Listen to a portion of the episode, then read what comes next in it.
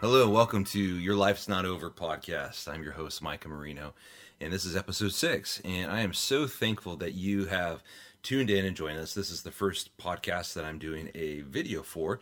And so if you're watching this for the first time, hey, you are in the front row seat of the beginning, hopefully, of more episodes and more of the conversation that we hope to have here on Your Life is Not Over podcast. So, really quickly, uh, what is Your Life is Not Over? Well, the premise of the show is simply this all of us in life have had moments where we have said to ourselves, in one way or another, my life is over. Now, it could be in large movements in life where there's such a thing as like a tragedy or an outcome you didn't expect or plan, um, whether it's a health scare, whether it's the end of uh, marriage, whether it's a, a crisis of faith. And we all, in one way or another, have said, My life is over, at least the life that I knew it to be. And so we like to explore that on this show, um, different topics that we've covered so far, of when we have felt that our life is over and why it's not when it comes to a life that's living in faith, that's living with virtue, and that's um, about self care and self leadership. And so, my experience, uh, I encourage you to listen to the first episode of this podcast, and I can post a link in the video below um, of what my story is about. But just really quickly, um, first and foremost, I speak from a platform of experience of what it's like to live through basically losing almost everything in my life um, about 10 years ago. And uh, the life that I have built since then and being able to say now for others that your life isn't over when these big, scary, um, awkward, and terrible things happen to you. And the reason why those things aren't the end of your life have to do with um, your view of the world, your view of life. Um, for me, I'm a pastor, I'm a husband, I'm a father, I'm a stepdad. Um, and my encouragement to you is that you live into this new life um, that's building of faith, that's building of character, and that's building of new opportunity of experience through these hard times. So today's episode is titled Your Life is Not Over When You Lose Common Ground. Now, common ground is usually in relationships, how we have had before COVID, before this mess of quarantine, before these demonstrations and these protests and these acts of violence and um, all these buzzwords and all these um, uh, different sources of influence that try to help us understand the national and international narrative that's going on. Um, common ground have been usually related in spaces or places where you have uh, commonality with one another. Now, I don't know your current situation. You may have returned to work. You may not be uh, employed. You may be status quo, except for wearing masks and social distancing ordinances. Um, uh, I, I, don't know. But the thing that I've realized as I've re-emerged back into certain aspects of my life is that some of the people who um, I share common space with, um, when we have reconnected, we have found ourselves to be in different spaces altogether on some different issues or some different perspectives.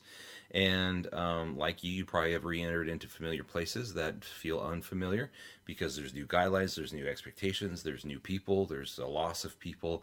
Um, and sometimes that commonality that we were so familiar with the routine the commute the the gym class the um, grocery store pickup the whatever it is um, the daycare people you know the routine with school, all these kind of common spaces are now gone. And we're now living in the hereafter of what it's like to live in a space without that common ground.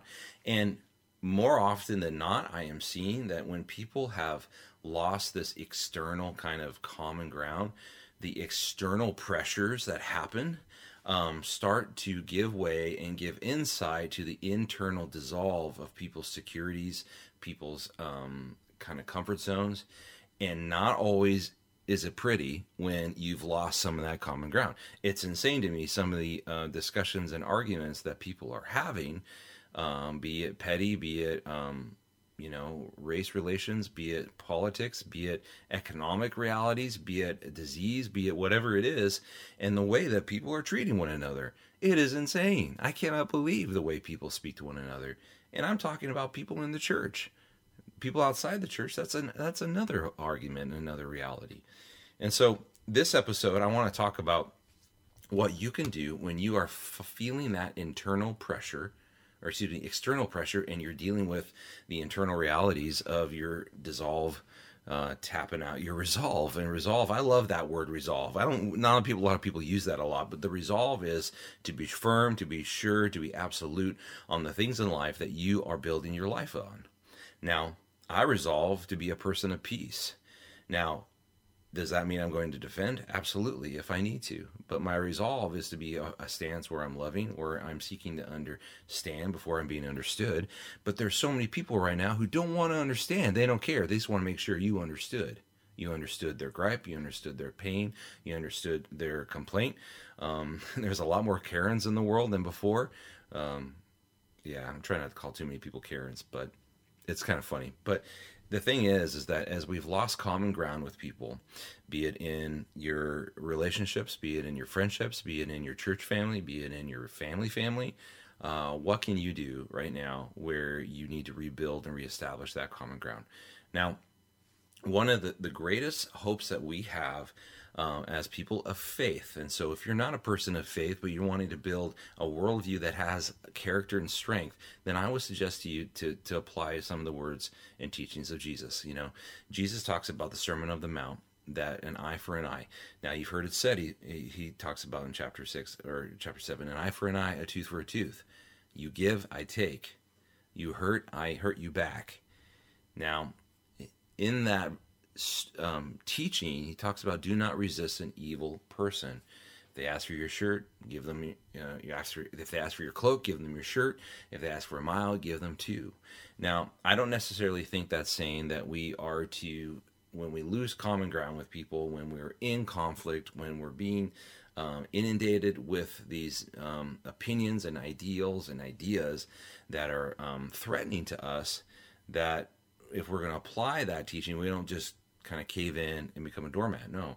Um, there's a few things we need to do in those moments. First is that we need to not be ignorant on the issues. I, I challenge you, if you are a person of faith, do not be satisfied with the level of understanding you have for people's perspective outside yourself. If you are doing that, then what you're basically doing is saying, This cave is enough, let me roll the door in front of it and be done. That's not what we're called to do. That's not loving and that's not productive to the conversation basically just because you don't understand someone's experience and background and situation um, doesn't mean it isn't important and valuable to them and to the narrative. As people of faith we're called to understand and to love one another and that means loving one another. The only step you may be able to take or willing to take right now is to have empathy. Empathy is being able to put yourself in their shoes. Compassion is someone who's able to do something about it. So at least have empathy for those who are um, a threat to you or where you've lost common ground. Um, seek to at least hear a little bit of the argument or the stance so that you can appreciate where their passions are coming from, even if you feel that they're misguided or unbased. And so that's something a lot of people are not wanting to do right now. They're so fed up with um, the threats that they have shut down their eyes and their ears and they either cave in and fly away to places where they're more isolated or they fight back and bite back. And that's really not the kingdom ethic that we're called to live. We're not called to be a type of people where we are responding in a way that just we've had enough we had our limit no more, we've lost our threshold. Now we get to really tear into someone just because we've did the best we could. No. Um, that's the whole point of that message in there eye for an eye and tooth for a tooth is that we continue to give of ourselves not relying on our own resources, not relying on our own um, strength, not relying on our own ability to love. We're supposed to, at some point, um, produce so much um, empathy to compassion, so much willingness to forgive and to love that it's not coming from an internal source that you and I have. It comes from an, ex- an, eternal source, and that's the Holy Spirit. And so that's the thing that I think a lot of what you can do right now when you've lost common ground with someone is to really tap into that inexhaustible source of empathy and compassion and love and at least be a listener to understand rather than being quick to silence them to tell them they're stupid or ill-informed or misguided um, and to try to assert your point of view. Now that takes humility right? Because that means that you're actually putting someone before yourself. I think that's kind of what the whole discipleship life is about isn't it Ephesians 5:21, um, submit yourself out of reverence for your best friend, no, the people that are like you, no, the one that pays you compliments or is uh, going to agree with you or not challenge you. No, submit yourselves out of reverence for Christ. It's because of Him that you and I are going to re- submit ourselves, be servants to one another, love each other, um, forgive, extend uh, uh, forgiveness to one the, for those who are perhaps being hurtful to us. And so that's that's the first piece that I want to talk about is that we have to be willing to be putting ourselves in a, a posture to where we hear all this tirade, we hear all this frustration.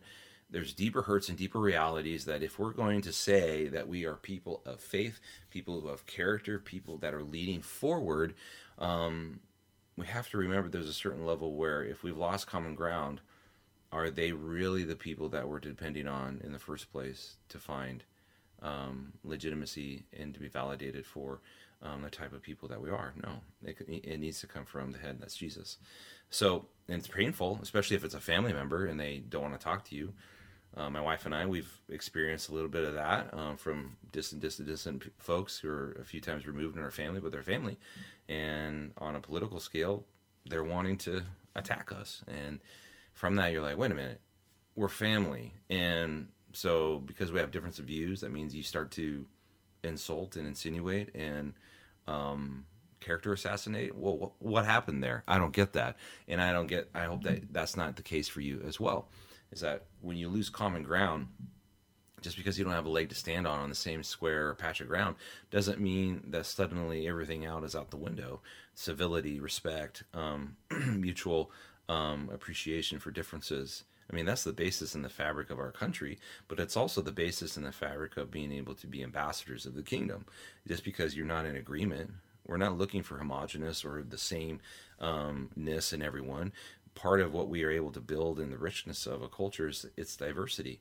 What's building upon that is the ability for it to be um, unified, unified in ethics, unified in goals, unified in economic and, and values that um, uh, build people up, that brings equality and opportunity for people to um, to advance and to be heard, and for injustices to be taken away, and for oppression to be alleviated, so that whether or not you are aligning on the same patch of ground of faith or politics or um, other areas that are kind of in the stratosphere of social differences, you don't lose a common ground of, of your basis of humanity. And I think we're so quick to dehumanize and to one another to where we believe the other person who's also made in the image of God, just like you are, um, has no commonality.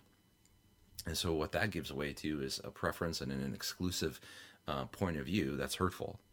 Now, the question that we need to ask ourselves if we've lost some common ground right now with somebody, have we been deserving of rebuilding it back on our end? Have we been patient? Have we been kind? Have we been willing to extend ourselves in ways that produces um, a new commonality?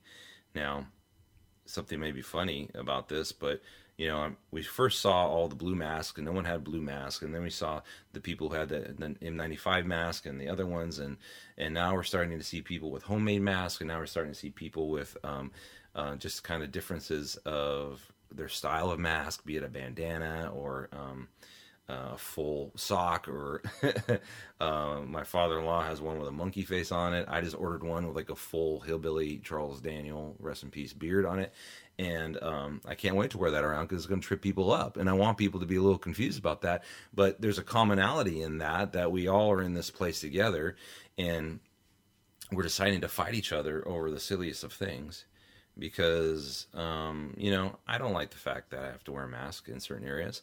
I don't want to say that it's um, one way or another that it's effective or not effective because I don't have the exclusive answer on that. Um, but I'm considering what what is it like for me uh, to wear or not wear something when people are sitting in a, in a space of fear, when people have kids who have diseases that they're susceptible. My wife has uh, a chronic illness and so I have to be uh, one of the first to consider what I'm doing. Is it is it protecting and is it, it creating space for um, find commonality that we're all in this together, whether you like it or, or not, whether you agree with your local or state um, reality or not, we're in this together because we're connected. And so to say that you're not connected and that you're an island, then you're blind. Uh, you're not an island. Um, now I can respect the differences that you hold, but you have to also do the same in the other direction. So uh, I prefer to that the reality was that it's like other um, seasons of uh, infections or other diseases, and we're able to continue life as as usual. Um, but we're not, and I can want that all day long. But that doesn't change the fact that there are uh, laws, there are guidelines, there are mandates, there are forces that are taking shape, and I don't agree with all of them. Uh, I agree with some of them, but I have to understand that part of my role as someone who loves Jesus, and who loves people, and is broken myself is that I have to find common ground and I also have to be available to bridging that gap in differences of opinion. And so, yeah, I will wear one when I go into Home Depot. I will wear one when I go into Starbucks. I will wear one uh, if needed in my church. I will wear one, um, you know, out and about when needed um, out of care for others. Um, it's a small sacrifice.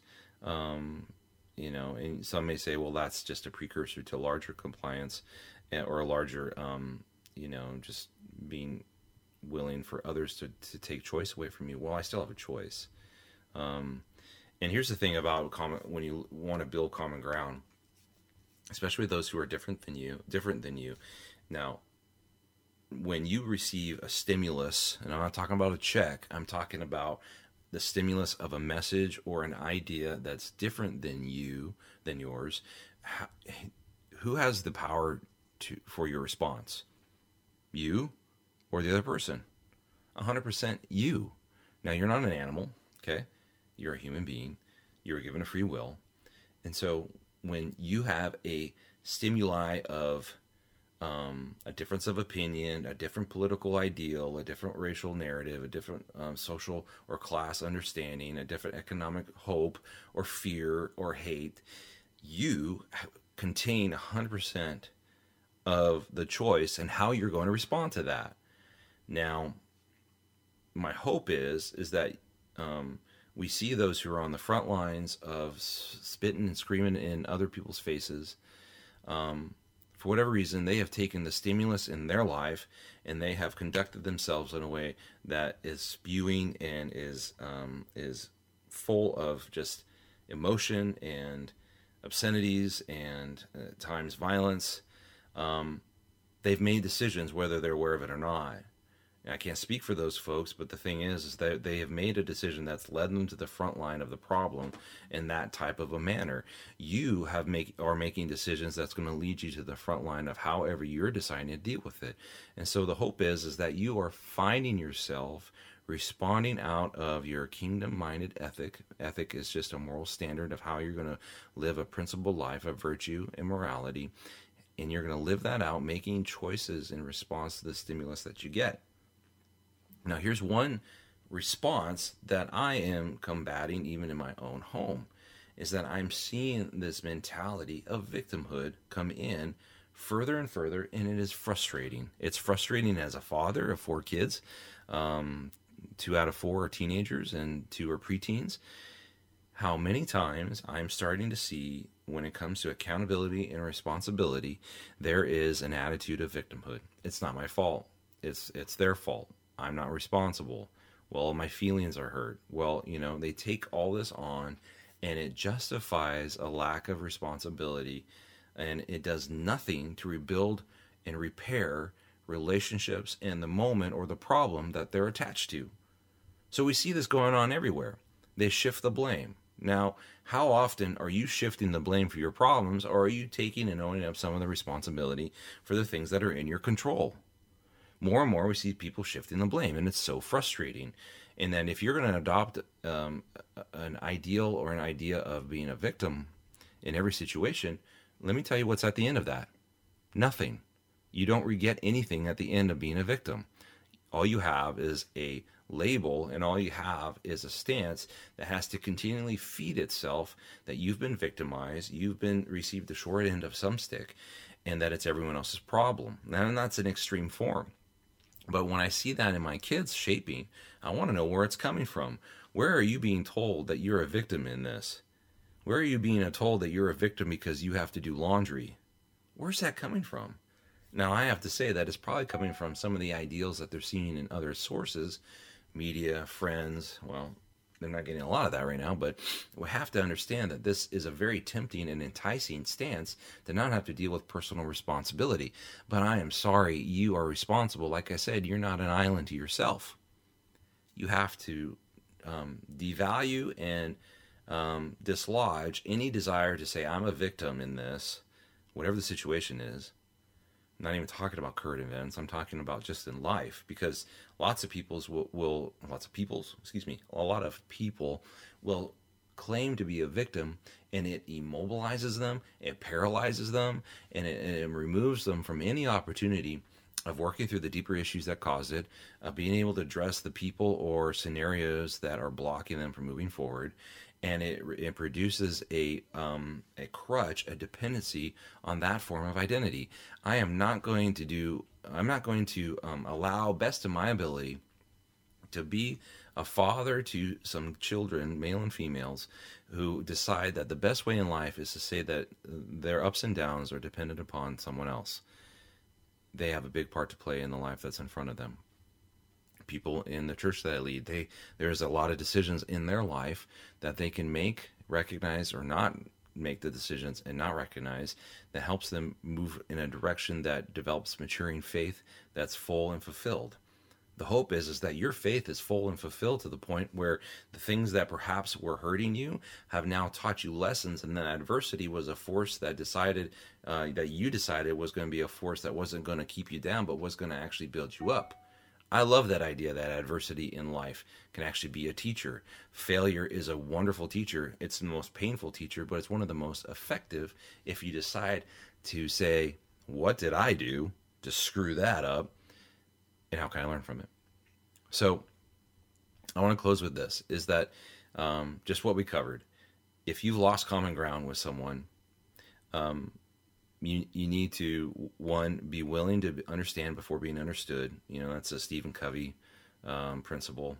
Uh, you need to perhaps uh, be willing to not be proud and blind, but willing to have empathy and if you are bold enough and big enough of a person to have compassion to do something about that, um, while at the same time not compromising the kingdom values that you've been given. Um, you can't bring yourself to a place of agreement with someone who is going against uh, kingdom principles. So it's an old adage, and it's not always effective in, in convincing people. But you love you love the person, and you hate their behavior. Um, so can you do that? Are you big enough to do that? Um, I'm challenged to do that at times, um, but that's the call. That's the opportunity to see some real uh, effectiveness in the life that you're living. And if you are someone that wants to glorify Jesus Christ in your life, then that's a fundamental place where you can demonstrate that this God that you live for and this Messiah that you call G- Lord is real. Um, otherwise, you're just religious and you look like a bigot and you have all these uh, limitations because that person doesn't fit into your comfort zone. Oh, that hurts, I know, but that's the reality. So th- that's kind of the first part. The other part was uh, what are you doing to build a road into a place where you can find new common ground? One of the greatest things about the gospel is that it's a story of restoration. If you've lost common ground with someone and you feel that the door is closed, maybe it is. Move on, but learn the lesson. Maybe it's not. Maybe it's a season with a loved one, a family member, a child, a friend, a parent, coworker, boss, I don't know, neighbor, there will be opportunities if you are led by God and you live a life of faith and a life of restoration that God can redeem hurts, God can heal, God can make a way. We're all about singing that song from Leeland Waymaker, right? In the church. We love that because we're stuck inside and we're like, God, just make a way out of this because my kids are driving me nuts. Waymaker, miracle worker, right? We're all singing that. Allow God to lead you into that direction of restoration. and finally, um, the last part was rejecting the mentality of victimhood that whatever comes your way, a stimulus, a stimuli, how are you going to respond? Your kid has the whiny face because they want more soda or the next iPad. Um, how are you going to respond to that? Someone um, rips you a new one because you registered to vote, or you um, uh, said something that uh, was ignorant, or you said something that was arrogant, or you said something fully in your resolve of what you believe. and you feel slighted, you feel that you got the short end of the stick, I encourage you not to live into a, a mentality of victimhood because it doesn't produce anything good for you. That well is dry. It looks enticing and it's getting wider as more and more people want to be in that space so that they get entitled, uh, where they feel entitled to get attention. it holds nothing for you but broken relationships, um, more heartache, and really, as far as the, the individuals in my life that um, and I've had people who've who've lived into that mentality of victimhood. People that have worked for me, people that I've worked with, people that I've served with in the church, and it it really um, the the root of character is pretty shallow, and it's hard because they don't want to endure the trials and tribulations of what it means to live a life in a broken world. Um, but that's what we're called to do. So those are some of my thoughts. I hope that you've enjoyed some of this. Um, uh, my my desire is that we continue to build this audience, and that uh, if you have lived into something where you feel like your life was over and you've recovered from it, and you want to talk to me, I would love to share uh, this space with you. Uh, I've had some good conversations with people who have encountered setbacks in life, be it a chronic disease, be it a first time parent, be it someone who has experienced uh, trauma or has overcome great odds to see the new life that they're living, whether it's in faith or in prosperity, because they've stuck to their guns and they've built some character out of it. So, uh, if you could, if you could like the this podcast, uh, give it um, head over to Apple uh, Podcasts and give it a five star rating. Uh, if you want to give me three or less, I encourage you to to not and just being honest. I want to build an audience, and so um, I hope that you've been willing to listen in.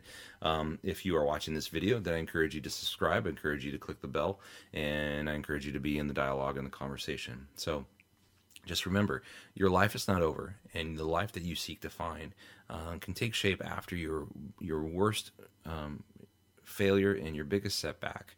It all depends on how you're going to take those scars and those lessons and propel them forward into a new life that perhaps um, can, if you're a Christian, point further to the gospel because you're leading with a limp, and those limps point to the supremacy, the love, and the power of God.